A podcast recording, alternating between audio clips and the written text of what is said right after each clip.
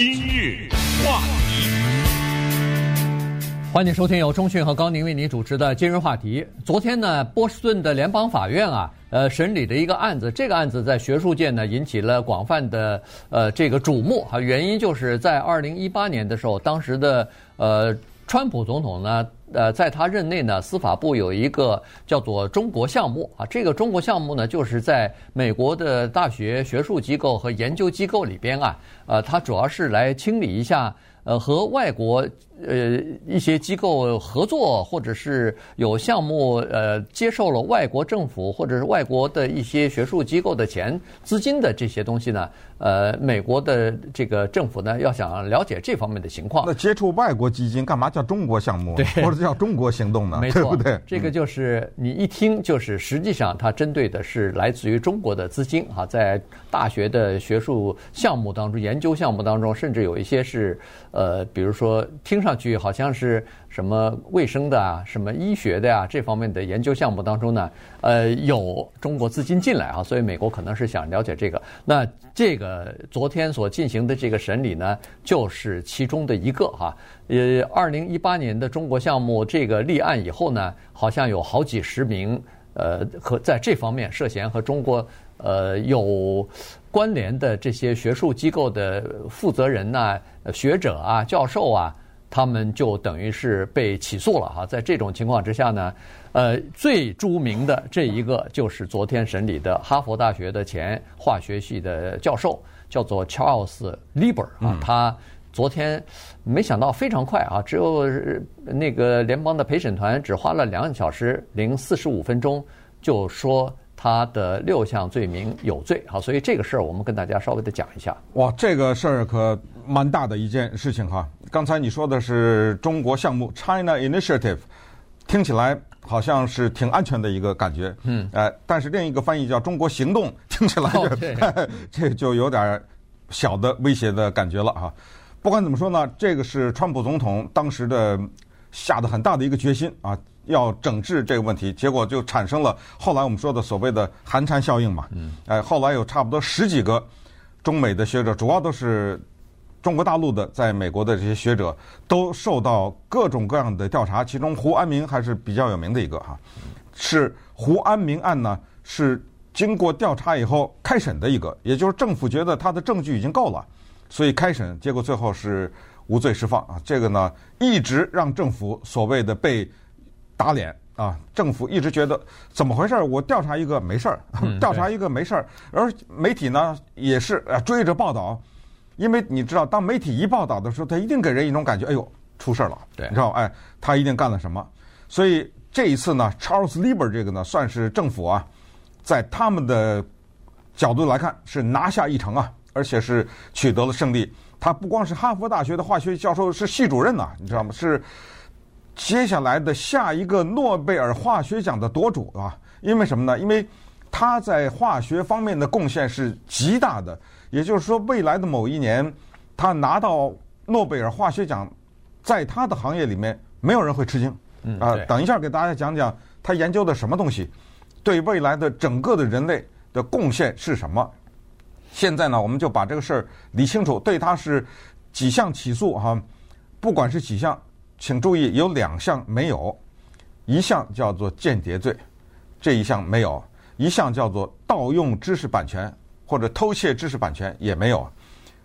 对他的起诉，基本上呢是围绕着叫欺骗美国政府和税务方面的隐瞒。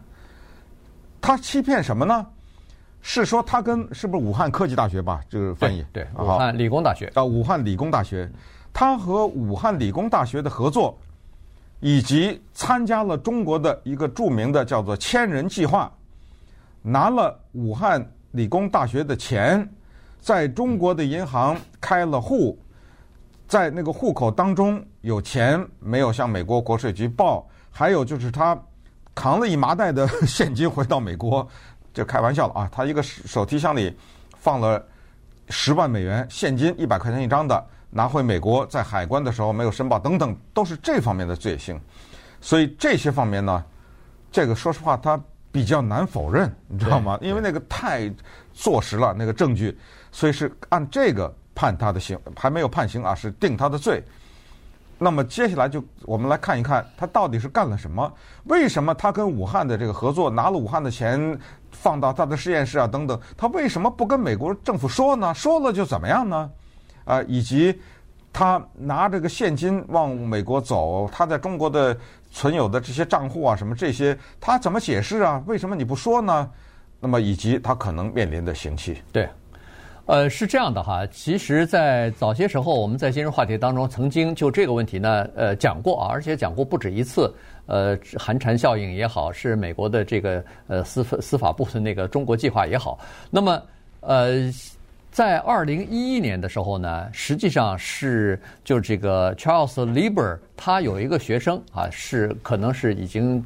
呃，在那个呃武汉理工大学工作哈，所以在这种情况之下呢，等于是把自己的导师啊介绍到了这个武汉理工大学去，因为他的导师 Lieber 呢是国际上非常知名的，而且是非常有前途、非常有才华的这么一个纳米专家啊，所以呢，在他的牵线、他的学生的牵线之下呢。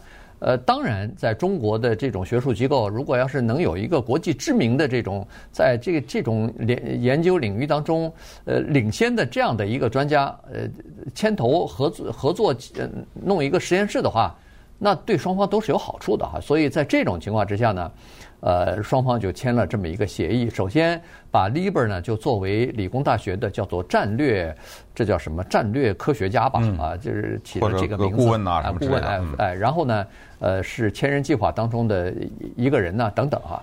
那么，我们也曾经讲过，在美国的这个教育机构里边，别看哈佛大学那么有钱，那么多的这个校友捐赠啊什么的，但是 Lieber 的项目依然。还是缺钱啊，所以呢，在他的这个研究项目当中，这个呃，武汉的理工大学给了他许多的这个帮助啊，就是说呃，投资吧，就是至少是，所以呢，这笔钱对后来他的研究成果啊什么的，是起到了至关重要的作用的。好，这个话一说是二零一一年的事儿。这个二零一一年这些事情没有任何问题，即使到现在你去和外国合作什么的也都没有问题，加入千人计划都没问题。但是在二零一八年，刚才说的这个司法部的，呃，叫做中国计划实施以来呢，它有一个事儿，就是说，如果你拿了中国政府的钱，有双方之间的合作，我不查也就罢了，但是你同时又申请了美国的。研究项目的话，我们都知道这种项目一般都是到处想要找点钱来研究自己的这个呃，就是提供自己的经经费嘛。否则的话，你这个研究项目怎么去进行啊？所以呢，呃，Charles Lieber 教授呢，他也申请了国防部的和美国的叫做国立卫生研究院这两个部门的，我忘了是一千五百万，一千八百万，对，一千八百万的这个研究经费。那个时候研究也没有问题，那个时候也不需要你披露什么和外国的合作啊之类的。但是所有的东西刚才说了，二零一八年这个中国计划一执行开来呢，这个就出问题了。他就要求你要披露这些事情。可是你仔细想想，那个 Liber 后来在接受呃审讯的时候，他也说了，到二零一八年、一九年那个联邦调查局的呃调查人员找到他的时候。他心里头已经非常明白，这个时候七八年合作过去了，钱也拿了，各方面的事儿也都结束了。现在让他再怎么说，他说我都说不清楚了。说不清楚也得说呀，你知道吗？因为他知道麻烦大了，他知道这个时候呢，他可能要蹲监狱了。二零二零年一月二十八号，在美国的东部寒冷的冬天。联邦调查局的两个探员来到了哈佛大学，早晨六点三十分，他已经在办公室了。哈佛大学的警察过来跟他说：“呃利伯教授，不好意思，请这房间有人找你。”他坐下以后，是联邦调查局的两个探员。那么接下来，我们看一看发生了什么事情。探员跟他说：“我们要抓你，你可以找律师。”他想了想，想说：“算了，我不找了。”那么接下来有三个小时的谈话。今日话题，欢迎继续收听由中讯和高宁为您主持的《今日话题》。这段时间跟大家讲的呢是哈佛大学前化学系的呃这个教授和主任啊系系主任呃呃 Charles Lieber 呢，他昨天被一个联邦的陪审团呢判了叫做呃有罪吧，呃有好几个罪名啊，因为他和没有披露和。呃，中国呃，武汉理工大学之间的合作的关系，并且从那儿拿钱，这件这件事情没有呃呃没有披露或者说是隐瞒了哈，所以呢，这里头就是涉及到，比如说像联邦调查人员撒谎啊，然后违反了税务法，有逃税的之嫌啊等等。那刚才说过了，在二零零零年，呃，一个冬天的早晨六点半的时候，在办公室被联邦调查局的调查人员。等于是就马上冲到办公室去，等于是跟他约谈了。二零二零年，那就是去年嘛？去年啊，对对啊，对，就是去年。然后这个三个小时啊，这三个小时的询问呢，是全部全程的有录影的拍下来的。这个肯定也是根据，也是他同意，他也必须要同意哈。所以拍下来的有一些片段呢，后来在呃法庭上也放给那个联邦的陪审团看了。呃，当然选出来的片段是他最后。终于承认说他确实有隐瞒啊，在填表的过程当中，在询问的过程当中，他确实有误导和隐瞒的嫌呃这个问题。第一个就是，呃，当他当这个调查人员问他呃有没有参加千人计划的时候，他否认了。第二呢，就是他没有承认，或者是没有当时立即坦白说他在中国还有一个账户里边还有那个理工大学给他的一部分钱呢啊，这些东西已经发生了。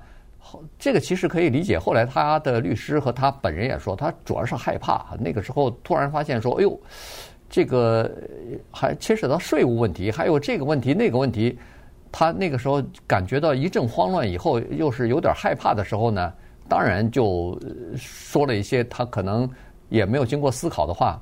你可以想象，早晨六点半的时候被联邦的调查人员堵在办公室里头，马上带去问话。这是对谁他也是一个打击，而且事情又发生在八九年之前。你说他想要清清楚楚，这个记得很清楚的，那是那是不可能的。如果你要是联邦调查，如果是提前告诉你，提前三天告诉你说，哎，我们要谈谈一谈这个二零一一年的事儿，那他可以准备一下。在没有任何准备的情况之下，你想他当时的慌乱的神情。害怕的这个情绪是可以理解的。对，但问题就在这儿，问题就在当时问他三小时的时候，即使他全都承认了，都已经不行了。对，啊、呃，因为那都已经叫做过去式了。谁让你当时不说的？哦，你在中国有账户，你没报，新呃多少年以后我问你，你说有就完了，啊、呃，对不对？对，你拎着十万美元的现金进到国内没有申报，然后后来问你有没有啊？呃，哦、呃，有是，哦、呃，那行没事了。对不对？这是不行的，所以他也是有这么一个压力。其实后来他回忆说，还有第三个更大的压力，就是他从二零零八年开始，刚才说的就是从美国的国防部和国家安全什么不是国家健康呃研究院研究院拿的那一千八百万美元，因为联邦调查局的两个探员当时就跟他说，你得把这钱给我退回来啊。所以在这个压力之下，请注意他拿到的钱的。两个单位之一的那第一个叫美国国防部，请注意这个名字，对不对？这就说明它涉及到国防了。然后你去跟中国大陆的一个大学去合作，你居然不跟我说，对不对？你等于左手右手都在这儿拿钱，不说就算了。当我问你的时候还否认，所以这一下就麻烦，就给他的这个定罪啊，在很大的程度上是一个技术定罪，就是说你有没有隐瞒？你没办法呀，对不对？你隐瞒就是这个，跟你跟武汉理工大学合作不合作没关系，从来没有说你跟武汉大学理工、武汉理工大学合作是犯法的，从来没说这个。那谁让你不说的呢？然后你拿钱了吗？拿多少钱啊？武汉理工大学给他薪水一个月五万美元，嗯，这是这是第一笔，然后给一笔所谓的我可能叫做差旅费啊，或者是生活费吧，一万五千美元。这又是一笔，给他的实验室，呃，给他的实验室一百五十万美元，用他的实验室这么多钱，能隐瞒吗？我都 我说这对不对？这没办法隐瞒呐。所以他这个科学家他可能也是糊涂了啊。所以不管怎么说呢，他当时就酿成了这个错误，他隐瞒了。然后就是那个十万美元的现金，当他承认的时候，他说是一百块钱一张的。十万美元，一百块钱一张，那就是一千张啊。对，一千张，那么算捆的话。对不对？这几几捆呗，就放在手提箱里，大概十捆吧，对不对？呃，他他自己也想不起来到底是五万还是十万。那你看，你可以想象这个科学家呃马来乎到什么程度？他说大概是五到十万之间啊，就是一现金。原因是这样，就是理工大学发给他的五万块钱一个月的那个呃薪水啊，是一部一半是现金，一半呢就存在中国的银行，也就是说他在中国的某一个银行。呃，人家大学给他设了一个账户，是吧？是啊，对，所以呢，这两个东西他都没有申报，呃，所以这个在税务方面肯定是也是违法了哈。当然，现在他的律师也好，还有一些学术界的一些人吧，包括他的学生，包括他的同同行啊、同事啊，什么都在说，实际上这里头有两点，这是叫做美国的调查人员越界越法了。首先是你你查他的。如果是这个税务方面有问题的话，你让税务局给他发单子啊，查他，那他比如说这个没报，那个隐瞒。没关系啊，罚呀！你该多罚多少钱，罚多少钱呢？或者说该坐坐监狱，坐监狱或者怎么？因为逃税也会坐监狱的。对啊，但是不要看金额了。这种这种几万块钱、十几万块钱的这种，你肯定就是罚点儿钱就算了嘛，对吧？你从那个呃，二零一二年，比如说你拿的这个钱，你如果没报的话，你先把这个该报的报了，然后这十年呃过去的九年按利息罚吧，这这大概就是这样子。这是税务的问题。你如果没有发现他。那个有，比如说偷窃什么国家机密啊，是间谍之类的，什么盗窃知识产权之类的东西，那你凭什么去查他？你去你去调查他？后来向联邦调查人员撒谎，这事不是就是因为你去查他，对，他才呃慌乱之下说了一些呃隐瞒什么的。所以现在就是很多人，尤其是学术界的人，对这个事情呢是愤愤不平的，因为。很多学术界的人是说，你这样的一个小事，这样的一件事情啊，等于把一个非常有才华的一个科学家给毁了。嗯，这个是毁了，因为什么呢？因为首先他有癌症，啊，这个现在知道。再有呢，就是对他的诸项起诉当中，向联邦政府撒谎这一项就是五年。对。可是对他的撒谎的起诉还不是一项啊，对不对？他是一项五年啊，那两项就十年啊，还有其他的那些税务方面的，可能是。呃，巨笔的罚款了，因为他那个罚款是带有惩罚性的，它不是简单的算数，就是钱加利息啊，钱加利息之后，他还有一笔惩罚性的罚款，呃，巨额的一个罚款，大概就是这么一个情况。那么现在既然已经定罪的话，那接下来就是刑期了，就是他坐监狱，就是肯定，除非你判他一个二十年徒刑，然后缓期执行什么什么之类的。反正还可以上诉嘛。啊，对，那反正就是这么一个情况。他的贡献是什么？跟大家讲一下，他研究的纳米，所谓的纳米。Nano 就是你把它想成一个字，小，嗯，对，就是微小，小到什么程度？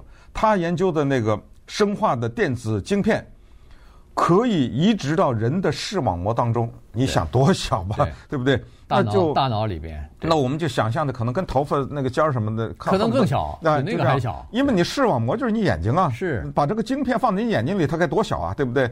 他研究的这么尖端的技术。为什么放在你眼睛里？为什么植入到你的大脑里面？它能够攻克人的两大难题，一个是盲，有些人就通过他的这个晶片的移植，就从盲人变成能看见了。对，如果你视网膜出呃，是因为视网膜的原因的话啊，这是这个。我们知道人有时候瘫痪，瘫痪啊，除了因为比如说啊撞击啊之类的外伤之外，那个不算。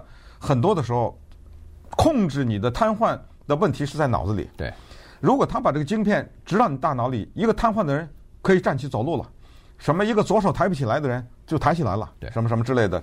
你知道他攻克的是这个，所以他得诺贝尔奖，很多人认为在他的领域里就是一个时间的问题啊。嗯。所以呢，其实他给自己终极的辩护，在法庭上也是这样。他说：“我跟我儿子也都是这样说的。”他说：“我真的不缺钱。哈佛大学化学系系主任缺钱吗？对不对？”呃，我真的不缺钱，我就是觉得我缺一个东西，诺贝尔奖。我的毕生的努力都希望获得这个奖。那我干什么到中国去啊？是因为我去培养年轻人。我们知道，向诺贝尔奖委员会提名的那些人和那些机构呢，他要看你在这方面做的贡献。对对，所以这是主要的原因。对，他就要提升自己的资历啊，然后呢，就因为他还相相对来说还非常年轻呢。呃，不到，好像不到五十岁，四十多岁哈。所以，呃，他要提升自己的年龄，而且他自己也说了，当时二零一一年他也比较天真，同时也太年轻了哈。所以在合作的问题上呢，有很多事情他说实话没有想清楚啊。所以，呃，这个事儿，但是他说我真的不是钱，为了钱，我是为了我的，等于是名誉吧啊，也他想要得得一个诺贝尔奖。可是问题他还反问了一句，他说。一个科学家想得诺贝尔奖有错吗？当然没错。